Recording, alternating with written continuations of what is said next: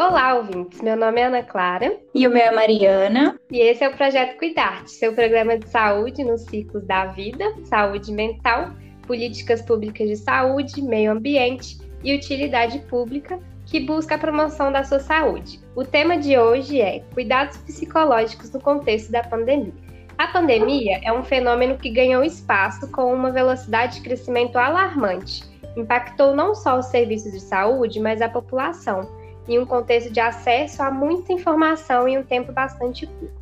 No último programa, falamos bastante sobre os sintomas da infecção pelo vírus causador Covid-19. Mas você já atentou aos sintomas que pode ter devido ao isolamento social? Pare e pense. Nesse tempo, você já sentiu algum medo? Solidão? Preocupação constante? Estresse? Desgaste emocional? Desesperança? Ou saudade?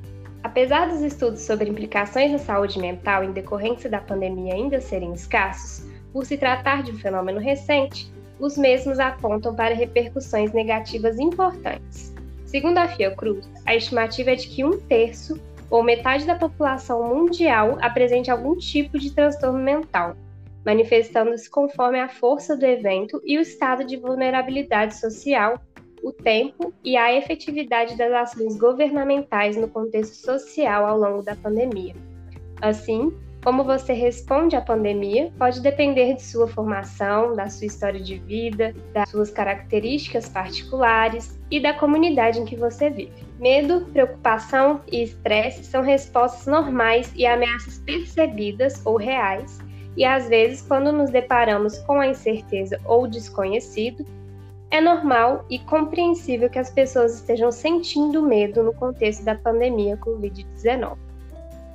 Diante das novas realidades do trabalho em casa, do desemprego temporário, da educação domiciliar dos filhos e da falta de contato físico com outros familiares, amigos e colegas, é importante cuidarmos da nossa saúde mental, bem como da nossa saúde física. Antes da pandemia, o atendimento online e o uso de tecnologias da informação e comunicação eram apenas uma opção, e para muitos uma prática distante. A partir desse momento, pelo contrário, para poder dar sequência a serviços psicológicos respeitando as limitações impostas pelo isolamento social, a ou o psicólogo é desafiado ao desconhecido e para dar conta dessa nova realidade, precisa reinventar-se, introduzindo em seu fazer, tanto no âmbito privado como no setor público, elementos novos para alguns, nunca antes experimentados, como atendimento online e o trabalho remoto.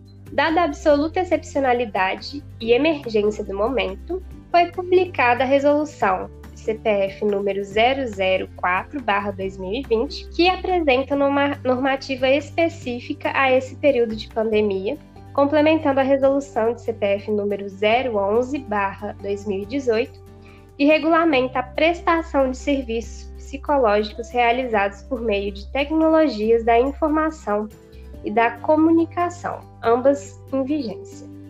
Mas então, quais são os projetos? Projeto Cuidados Psicológicos no contexto da pandemia. A Prefeitura de Belo Horizonte está oferecendo suporte psicológico específico para a população que procure por auxílio devido aos impactos provocados pela pandemia. O projeto recebeu o nome Cuidados Psicológicos no contexto da pandemia, um trabalho voltado principalmente para crianças, adolescentes e suas famílias. Os agendamentos das consultas devem ser feitos nos centros de saúde da capital e o atendimento pode ser presencial e também online. Psicólogos farão o atendimento em unidades de saúde das nove regionais do município. Os psicólogos contratados passaram por qualificação e treinamento realizado pela equipe da Rede de Saúde Mental da Secretaria Municipal de Saúde. Projeto Escuta. Além disso, a UFMG também participa desse processo, pois o Departamento de Enfermagem Aplicada da Escola de Enfermagem da UFMG criou o projeto de extensão Escuta, pensando na situação de estresse que pode causar um desequilíbrio nas emoções e prejudicar a tomada de decisões. O projeto atua de forma preventiva no acolhimento dos estudantes de enfermagem, gestão de serviços de saúde e nutrição, para lidar com as questões voltadas ao distanciamento social e aos sentimentos relacionados ao retorno às aulas e estágios no sentido de prevenir o adoecimento psíquico e fortalecer a saúde mental para esse momento em que vivemos de tantas incertezas. Os atendimentos são feitos por profissionais especialistas em saúde mental via chat, na página do Projeto Escuta. Algumas dicas que podem ajudar a aumentar seu bem-estar nesse período. Planeje uma rotina, mesmo que fique dentro de casa. Mantenha horários regulares para levantar e se deitar, mantenha os cuidados usuais e rotinas de alimentação. Identifique pensamentos intrusivos, repetitivos e catastróficos que levam à ansiedade. Aceite que eles existem, mas que não necessariamente correspondem à realidade. Descubra o que funciona para o seu alívio. Busque fontes oficiais e seguras de informação, por exemplo, a Organização Mundial da Saúde, Ministério da Saúde, secretarias de saúde, universidades. Proteja seus idosos, informando-os sobre os cuidados necessários diante da pandemia.